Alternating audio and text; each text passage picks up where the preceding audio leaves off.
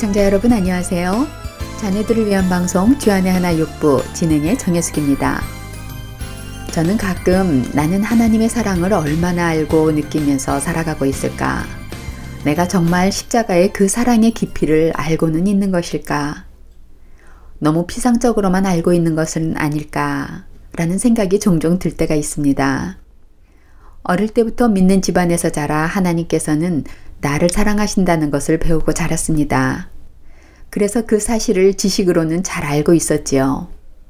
그러나 그 사랑을 머리가 아닌 가슴으로 느끼는 기회는 사실 그렇게 많지 않았는데요. 그런데 아이를 키우게 되면서 비상적인 하나님의 사랑을 조금씩 가슴으로 깨닫게 되는 경험들이 종종 생깁니다. 딸아이가 6살이었던 겨울로 기억이 됩니다.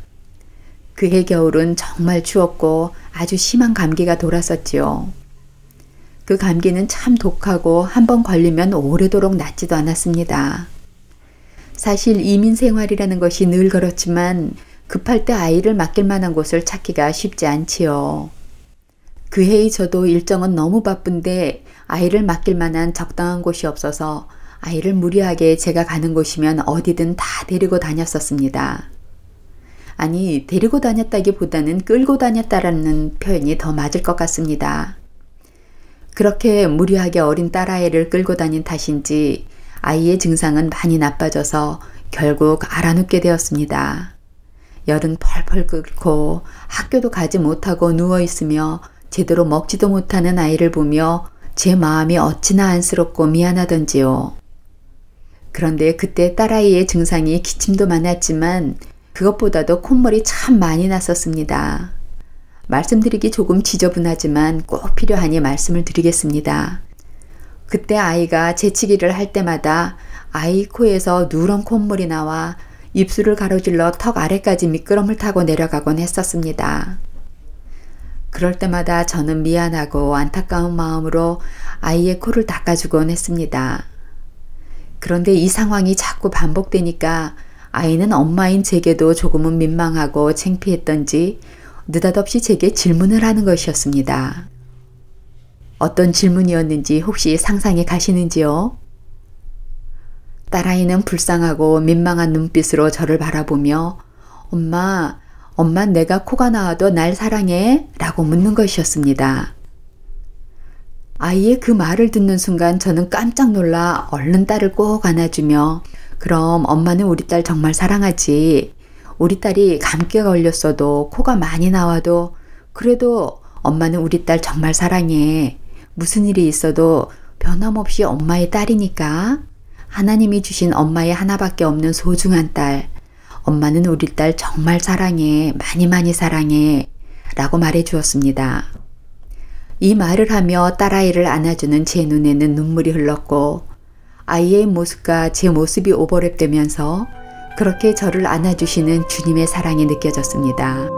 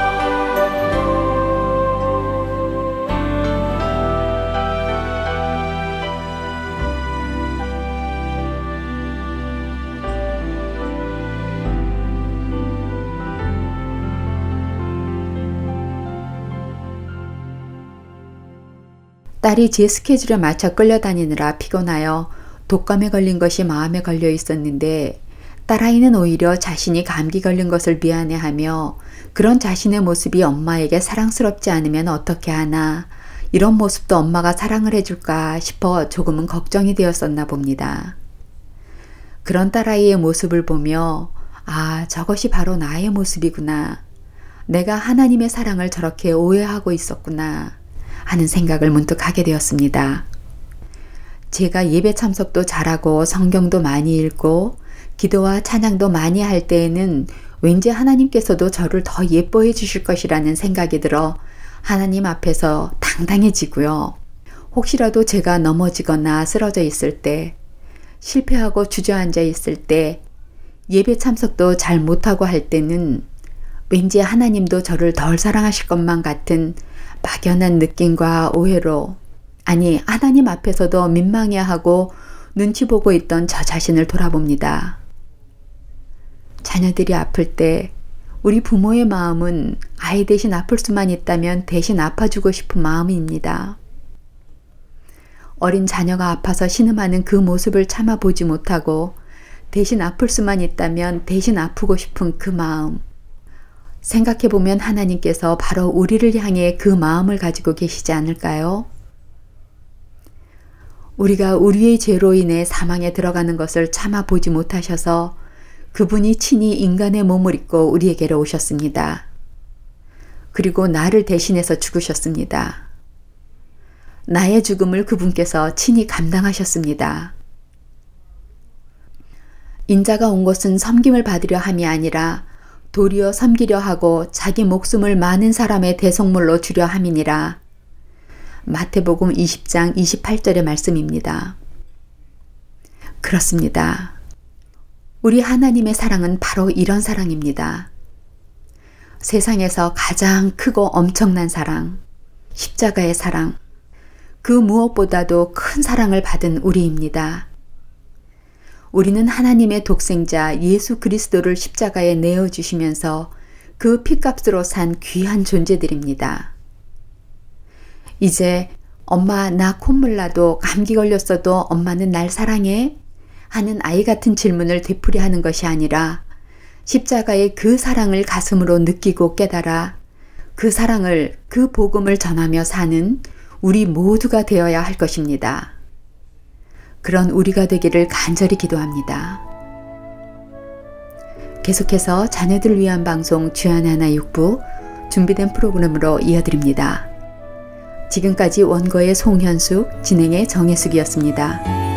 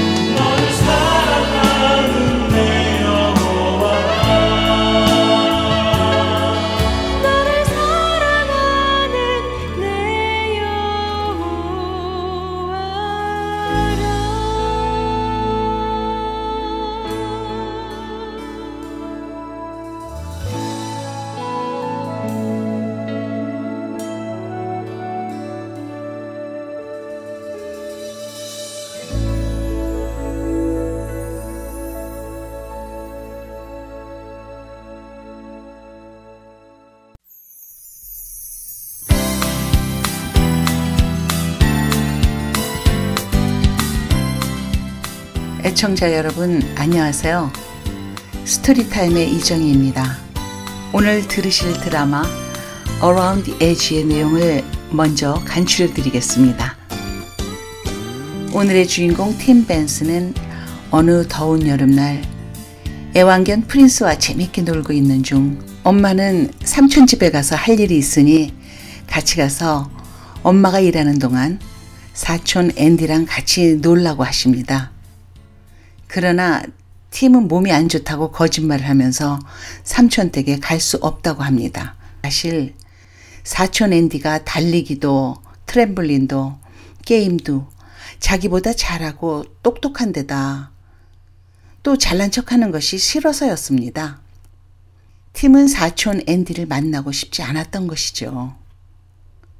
혼자 남은 팀이 낮잠을 자고 있을 때 친구 브라이언이 와서 낚시를 가자고 합니다.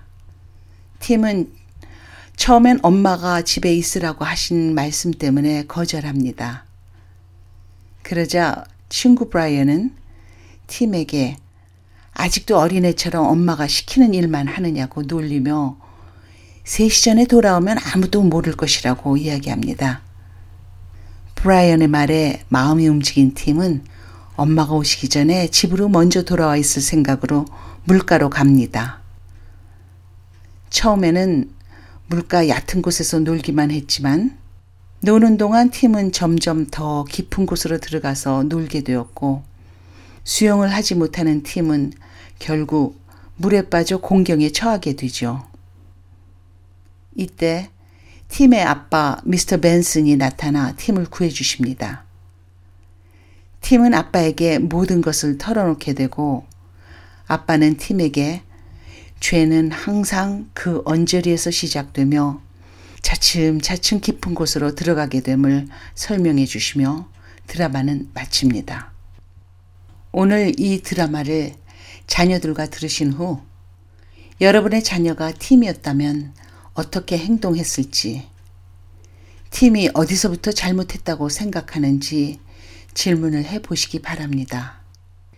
또한 여러분의 자녀도 팀처럼 별 죄책감 없이 가볍게 시작한 것이 큰 문제로 발전해서 당황했던 적은 없었는지도 대화해 보시기 바랍니다. 이렇게 자녀들과 대화하시면서 부모님들이 짚어주실 포인트는 세 가지입니다. 첫 번째, 죄는 작은 것으로부터 시작된다는 것입니다. 팀이 오늘 결국 물에 빠져서 큰일 날 뻔 했는데요. 이 일도 처음에는 사촌에 대한 사소한 시기와 미움에서 시작되었습니다. 사촌 앤디가 자기보다 몇 가지 잘하는 것에 대해 팀은 시기하였고 그것은 앤디를 향한 미움으로 이어졌습니다.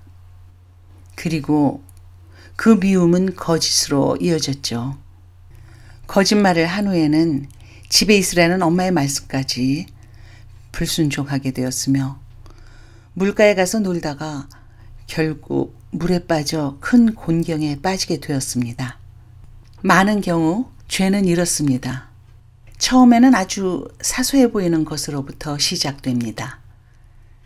죄는 슬그머니 우리 마음 속에 시기심으로, 거짓말로, 불순종으로, 교만으로 들어와 시작됩니다.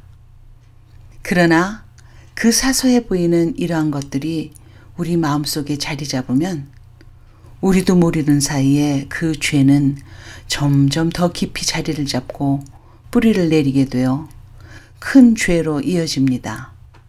악은 어떤 모양이라도 버리라고 테살로니가 전서 5장 22절은 말씀하십니다. 그것이 아무리 작더라도 악한 것이라면 버려야 하는 것입니다. 둘째, 옳지 않은 일을 하도록 유혹받을 때 no라고 단번에 말하고 피해야 한다는 것입니다. 그것이 비록 아주 적은 일 같아 보일지라도 사단의 유혹에 처음부터 no라고 단호하게 말해야 합니다. 여기까지만, 이번 한 번만, 이라고 하며 죄에게 문을 열어주게 되면 죄는 반드시 그 사람 안에 들어와서 그 사람을 잠식하게 됩니다. 죄는 항상 그 틈을 비집고 들어오게 되어 있습니다. 가인의 문에 죄가 엎드려 가인을 원하는 것처럼 죄는 언제나 우리 안에 들어오려고 기회를 찾고 있습니다. 그러기에 우리는 그런 죄의 유혹이 우리 문 앞에 엎드려 있을 때 단호하게 꾸짖고 그 죄를 다스려야 하는 것입니다. 야고보서 4장 7절에 그런즉 너희는 하나님께 복종할지어다 마귀를 대적하라 그리하면 너희를 피하리라 라고 말씀하십니다. 처음부터 노라고 말하며 대적해야 하며 죄를 범할 수 있는 근처에는 처음부터 가지 말아야 합니다. 오늘 주인공 팀에게는 여러 번의 기회가 있었습니다. 앤디를 향한 미움과 시기심을 버렸다면 그럴 일이 없었을 것입니다. 거짓말을 하지 않고 엄마를 따라갔더라면 그럴 일이 없었을 것입니다. 친구의 유혹에 처음부터 엄마가 집에 있으라고 하셨어 하고 순종했다면 물에 빠져 공경에 빠지는 일은 없었을 것입니다. 셋째로, 죄의 유혹과 싸우기 위해 준비하라는 것입니다. 영적 전투도 전투입니다. 훈련이 필요하죠. 아무런 준비도 되어 있지 않은 상태에서는 죄와 싸워 이길 수가 없습니다. 우리 자녀들이 어떻게 죄와 싸울 준비를 할 수 있을까요? 그것은 성경을 읽고 암송하고 매일 하나님께 기도하고 하나님께 순종하는 경건의 훈련을 해 나가는 것입니다. 에베소서 6장 11절은 마귀의 간계를 능히 대적하기 위하여 하나님의 전신 갑주를 입으라고 하십니다. 자녀들과 함께 에베소서 6장 10절부터 17절을 함께 나누어 보시는 것도 좋을 것입니다. 자, 오늘 이 세 가지를 기억하시면서 자녀들과 대화를 나누어 보시기 바랍니다. 죄는 작은 것부터 시작되는 것을 인지하라는 것. 그렇기에 작은 것조차도 허용하지 말고 처음부터 노라고 하는 것. 그리고 그렇게 하기 위해서는 늘 말씀과 기도로 하나님과 동행하라는 것입니다. 학부모 여러분, 우리의 많은 자녀들이 친구들의 댄스 파티나 어른들이 계시지 않은 집에 놀러 갑니다. 비록 처음에는 다른 친구들은 술을 마시고 이성 친구들을 사귀고 마약을 해도 나는 하지 않을 거야 라는 생각으로 간다 하더라도 그곳에 있다 보면 나만 유난하게 섞이지 않는 것이 부끄러워지게 되고 친구들의 놀림에 자존심이 상해 조금만 어울려야지 하며 마음의 문을 열어주고 그렇게 열어준 마음은 또 다른 문을 열어주게 되는 것을 잘 아실 겁니다. 조금만, 한 잔만, 딱 한 번만. 이것이 우리 아이들을 점점 깊이 빠져들게 합니다. 결코 늦은 후에 후회하는 일이 없기를 바랍니다. 작은 죄에도 늘 민감하며 죄를 멀리하고 늘 하나님과 가까이 있고 하나님께 순종함으로 승리하는 저와 애청자 그리고 우리 자녀들이 되기를 간절히 소원합니다. 이제 오늘의 드라마 Around the Edge로 이어드리며 저는 여기서 인사드립니다. 안녕히 계세요.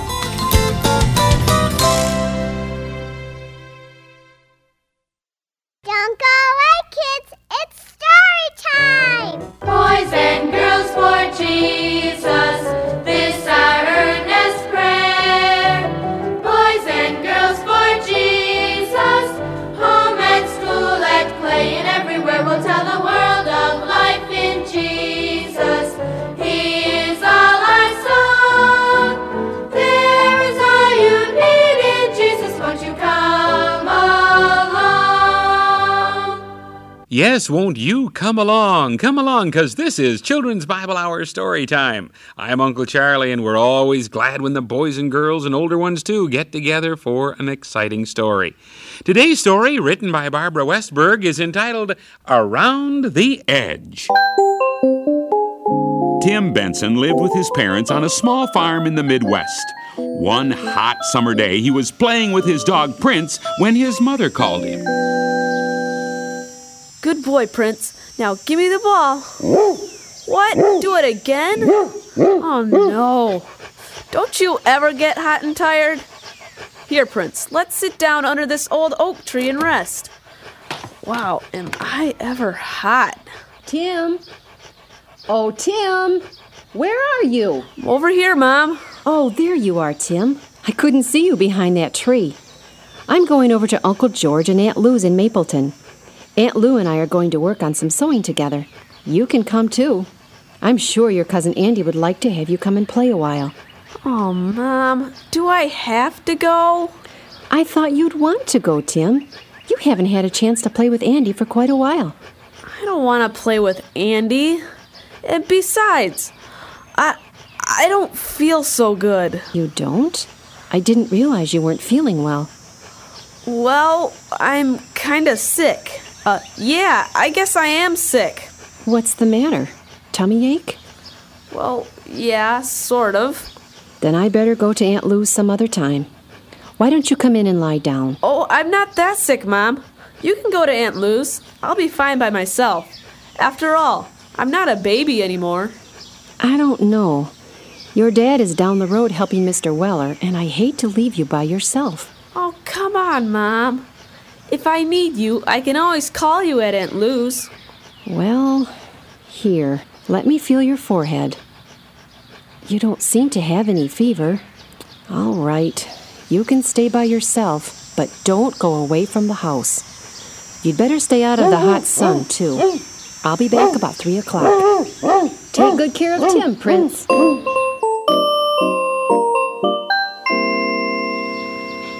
I really didn't lie to Mom, did I, Prince old boy?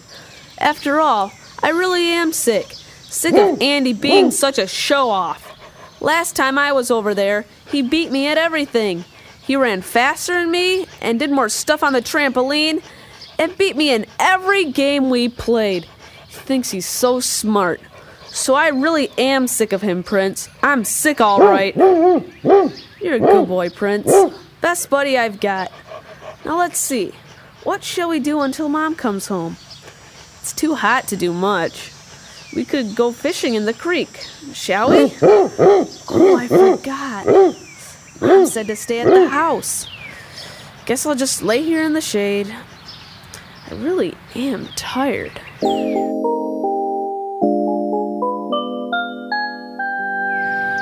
Tim, say Tim, wake up. Come on, Tim, wake up. Huh? What? Oh, it's you, Brian. Guess I went to sleep. I'd say so. Boy, it sure is hot. Must be 105 degrees here in the shade. Feels hotter than that. Hey, let's go fishing, Tim. It's cooler down by Weller's Pond. Yeah, I thought about that. But I can't go. Mom's not home, and she told me to stay around the house. Dad's not home either. He's helping Mr. Weller today. Let's go. Your mom would let you if she were here. Well, maybe, but she's not here. So let's go. She'll never know the difference. I don't know, Brian. What are you anyway? A baby? When are you ever going to grow up? I'm not a baby. It's just that I'm not supposed to go. Besides, what if someone sees us and tells Mom? Ah, nobody will see us. Get your rod and reel. Prince and I are ready, aren't we, boy? Well, okay. But we will have to be back before three. Don't worry, we will. Now hurry up.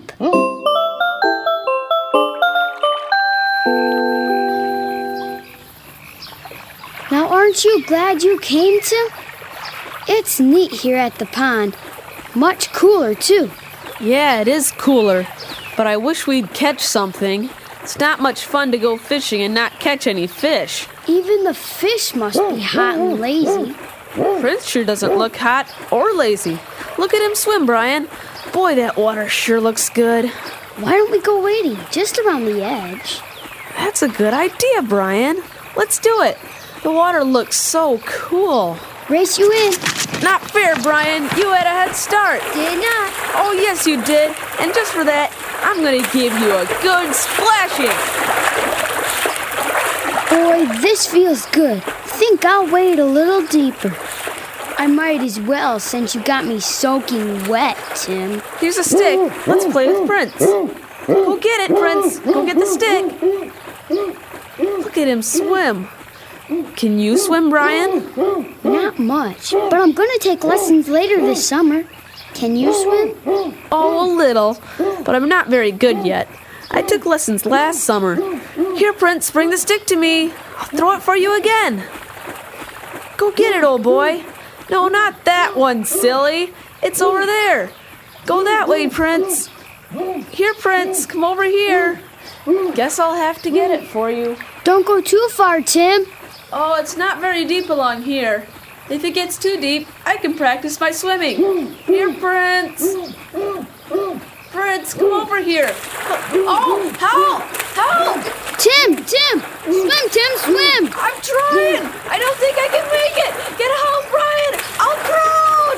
Help! Somebody help! Come on, Tim, swim! Help me, Brian, please! Oh. I'm trying, but I can't reach you. I can't swim good enough. Oh, help! Someone help! Prince! Prince, get Tim! Oh, Prince, you must understand. Get Tim! That's a good boy. Get Tim! You've got him. Here, boy. Here, bring Tim to the shore. What's all the yelling about? What's going on here? Oh, Mr. Benson, help Prince. He's saving Tim.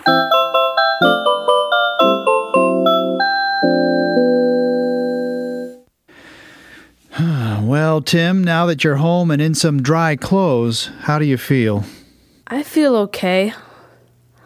Dad? Mm-hmm. When Mom comes home, do I have to tell her what happened? Tell Mom? Well, of course we'll tell her. Why wouldn't you want her to know about it? Wait a minute. Didn't she give you permission to go swimming at the pond? No, but we weren't exactly swimming. Brian and I went to go fishing, but the fish weren't biting, so we decided to wait a little. You know, just around the edge, in the shallow places. I see. You started in the shallow places, but you kept getting deeper and deeper. Is that it? Yes, sir. Your mother gave you permission to go fishing there then? Well, no, not really. She didn't? No, sir. I couldn't ask her because she wasn't here. She's over at Aunt Lou's. Oh, that's right. Well, why didn't you go with her? I stayed home because I was sick. Sick? Well, if you were sick, then why were you fishing? Well, Dad, I I wasn't really sick. I was uh I just well, Yes? What? actually I was sick of Andy. He thinks he's so smart. I just didn't want to see him today. I see. So you let your mother believe that you were physically sick? Yes, sir. Tim, what happened at the pond reminds me of what happens with sin. Well, what do you mean, Dad? Well, at first, you played on the edge of the pond, right? Yeah. You sat there and fished, and then you decided to wade in the water, still around the edge of the pond. Little by little, you got in deeper, and then even deeper, and then suddenly you were in over your head. Yeah, I sure was scared. That's how it often happens with sin, too, son. It doesn't usually start with something big. It often begins with things that may seem little or shallow, things that don't seem very important, like jealousy in your heart because Andy is able to do a few things better than you. And that led you to tell your mother a lie, and you followed that with willful disobedience. Now, it seems to me, son, that you got deeper and deeper in sin until you were in big trouble. I I guess I did, Dad. I'm real sorry. Hmm, well, you're going to have to apologize to your mother. She's the one you deceived and disobeyed. Yeah, you're right. Okay, Dad. And this is a lesson to remember, too. I will. Whenever you're tempted to do something wrong, resist that temptation from the start, even when the wrong thing you're tempted to do seems small. The Bible says, resist the devil and he will flee from you. James 4, verse 7. Now, what do you suppose that verse means? Well, When you're tempted by the devil to do wrong things, just say no to him and he'll leave you alone? Right. Don't say yes. Don't say maybe. Say no. Okay, Dad. No. Well, that's it. Then the best way to say no to the devil and resist his lying, disobedient ways is to read your Bible, memorize Scripture, talk to God in prayer every day, and ask God to help you obey Him and to resist temptation. Remember, if you play around the edge of sin, you're asking for trouble. It's best to stay far, far away and do what is right. Right? Right. I had to chuckle as I listened to today's story, Around the Edge. You want to know why? When I was a boy, sometimes I would help to clean our windows at our house. I did a great job with the middle of the window, but all around the edge, and especially in the corners of the windows, I just did not do a good job. It's easy for us to see the big things that could go wrong. Stealing, killing someone, ooh, that would be terrible. But the little sins around the edge, the exaggerations, the disobediences, forgetting to do our chores, all such little things. But you know what? When we take care of the little things, the bigger things seem to take care of themselves because we've learned the importance of obedience to God in every part of our lives. Thank you.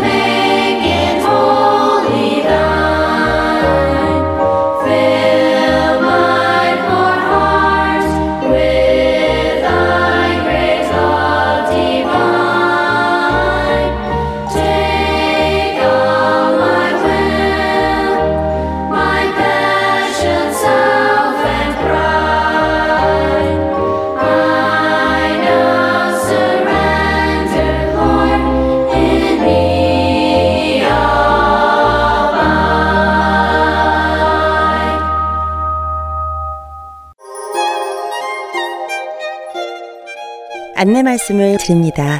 스토리타임에서 나누어지는 드라마의 줄거리와 자녀들과 함께 나누실 포인트를 하트앤서울 복음방송 홈페이지에 준비해 놓았습니다. www.heartandseoul.org에 접속하셔서 방송 듣기를 클릭하시고 스터디 가이드를 선택하시면 됩니다. 프린트 하셔서 자녀들과의 대화에 앞서 준비하시면 도움이 되실 것입니다. 문의사항이 있으신 분은 본 방송사 사무실로 연락주세요.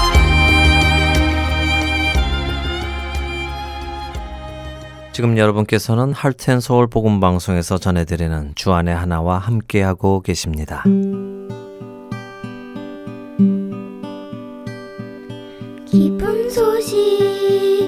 사랑으로 땅 끝까지 전하는 Heart and Soul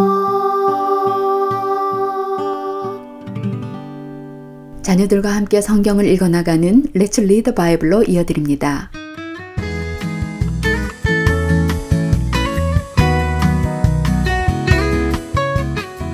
애청자 여러분 안녕하세요.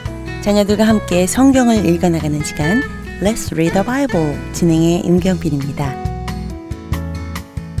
너희가 내 말에 거하면 참으로 내 제자가 되고 진리를 알지니 진리가 너희를 자유롭게 하리라. 예수님께서 요한복음 8장 31절과 32절에서 하신 말씀입니다. 지난 한 주간 동안 자녀들과 성경을 읽고 함께 기도하시며 믿음의 본을 보이시는 부모님들 되셨는지요? 잠언 22장 6절에는 마땅히 행할 길을 자녀들에게 가르치면 자녀들이 늙어도 그것을 떠나지 않는다고 말씀하십니다. 부모가 자녀들에게 어려서부터 우리 자녀들의 영적인 기초를 마련해 주어야 한다는 말씀일 것입니다. 그렇기에 부모님께서 먼저 성경 읽는 것과 하나님께 기도하시며 우리의 자녀들이 부모님의 신앙을 전해받을 수 있도록 해주시기 바랍니다. Let's Read the Bible 이 시간은 여러분들이 직접 성경을 펴시고 자녀들과 함께 성경을 읽으시고 기도도 하는 시간입니다. 성경을 읽기 전과 성경을 읽은 후에는 능력의 말씀이 우리와 우리 자녀들의 심령에 살아 역사해 주시기를 자녀들과 함께 기도로 간구하시는 것 잊지 마시고요. 오늘 읽으실 본문은 요한복음 9장입니다. 먼저 함께 기도하시겠습니다. 하나님 아버지, 우리 자녀가 읽는 오늘의 말씀을 통해 능력의 말씀이 우리의 심령을 변화시켜 주시옵소서. 마음의 문이 열려지고 예수님의 임재를 경험하는 놀라운 역사가 일어나도록 성령 하나님께서 도와주시옵소서. 우리를 죄에서 구원하신 예수 그리스도의 이름으로 기도드립니다. 아멘. 자, let's read the Bible. 요한복음 9장을 읽어 볼까요? 오늘은 뉴저지주 필립스버그에 살고 있는 로렌 구 자매가 NIRV 성경으로 읽어드립니다.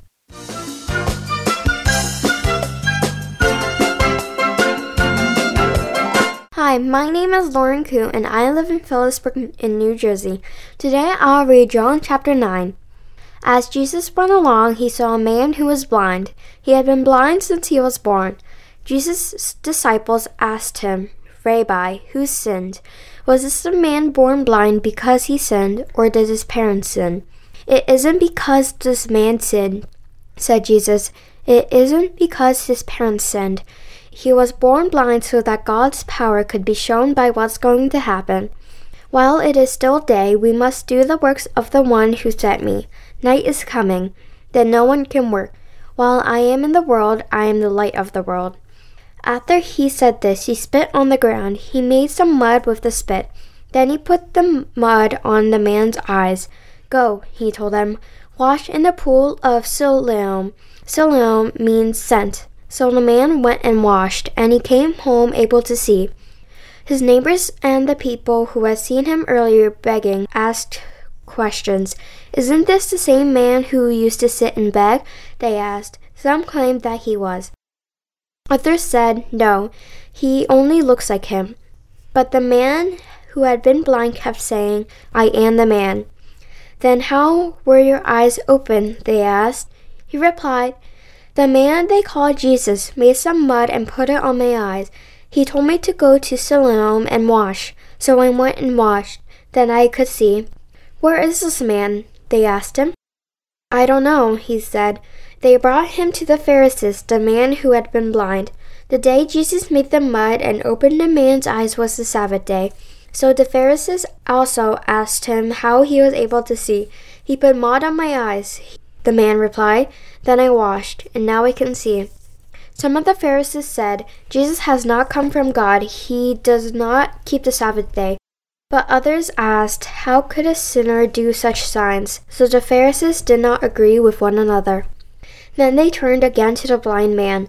What do you have to say about him? They asked. It was your eyes he opened. The man replied, He is a prophet. They did still not believe that the man who had been blind and now could see, so they sent for his parents. Is this your son? they asked. Is this the one you say was born blind? How is it now that he can see? We know he is our son, the parents answered, and we know he was born blind, but we don't know how he can now see, and we don't know who opened his eyes. Ask him, he is an adult. He can speak for himself. His parents said this because they are afraid of the Jewish leaders. The leaders had already made the decision about Jesus. Anyone who said Jesus was the Messiah would be put out of the synagogue. The, that was why the man's parents said, He is an adult, ask him. And then the Pharisees called the man who had been blind to come to them. Give glory to God by telling the truth, they said. We know that the man who healed you is a sinner. He replied, I don't know if he is a sinner or not. I do know one thing. I was blind, but now I can see. Then they asked him, What did he do to you? How did he open your eyes? He answered, I have already told you, but you didn't listen. Why do you want to hear it again? Do you want to become his disciples too? Then they began to attack him with their words. You are this fellow's disciple, they said. We are disciples of Moses. We know that God spoke to Moses, but we don't know where this fellow comes from. The man answered, That is really surprising. You don't know where he comes from, and yet he opened my eyes. We know that God does not listen to sinners. He listens to the godly person who does what he wants them to do. Nobody has ever heard of anyone opening the eyes of a person born blind. If this man had not come from God, he could do nothing. Then the Pharisees replied, When you were born, you were already deep in sin. How dare you talk like that to us? And they threw him out of the synagogue. Jesus heard that the Pharisees had thrown the man out of the synagogue. When Jesus found him, he asked, Do you believe the Son of Man? Who is he, sir? the man asked. Tell me so I can believe in him. Jesus said, You have now seen him. In fact, he is the one speaking with you. Then the man said, Lord, I believe, and he worshipped him. Jesus said, I have come into this world to judge it. I have come so that people who are blind will see. I have come so that people who can see will become blind. Some Pharisees who were with him heard them say this. They asked, What? Are we blind too? Jesus said, If you are blind, you will not be guilty of sin, but since you claim you can see, you remain guilty. Let's pray. Dear God, thank you for this day and for healing people who are sick and hurt. Please let people learn about you and who you are and what you did. In Jesus' name we pray. Amen.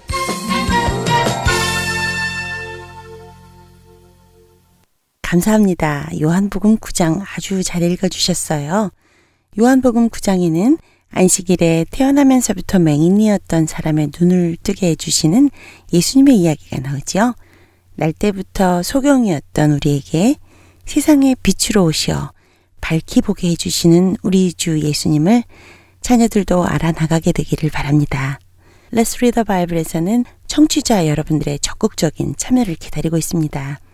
여러분들의 자녀가 직접 읽는 성경을 스마트폰에 녹음하셔서 저희 하텐서울로 보내주시기 바랍니다. 자세한 문의는 방송사 전화번호 602-866-8999로 해주시면 안내해 드리겠습니다. 한 주간도 우리와 우리 자녀들을 통해 일하실 하나님을 찬양하시는 여러분들이 되시기를 소원하며 Let's Read the Bible 오늘 시간 마치겠습니다. 안녕히 계십시오.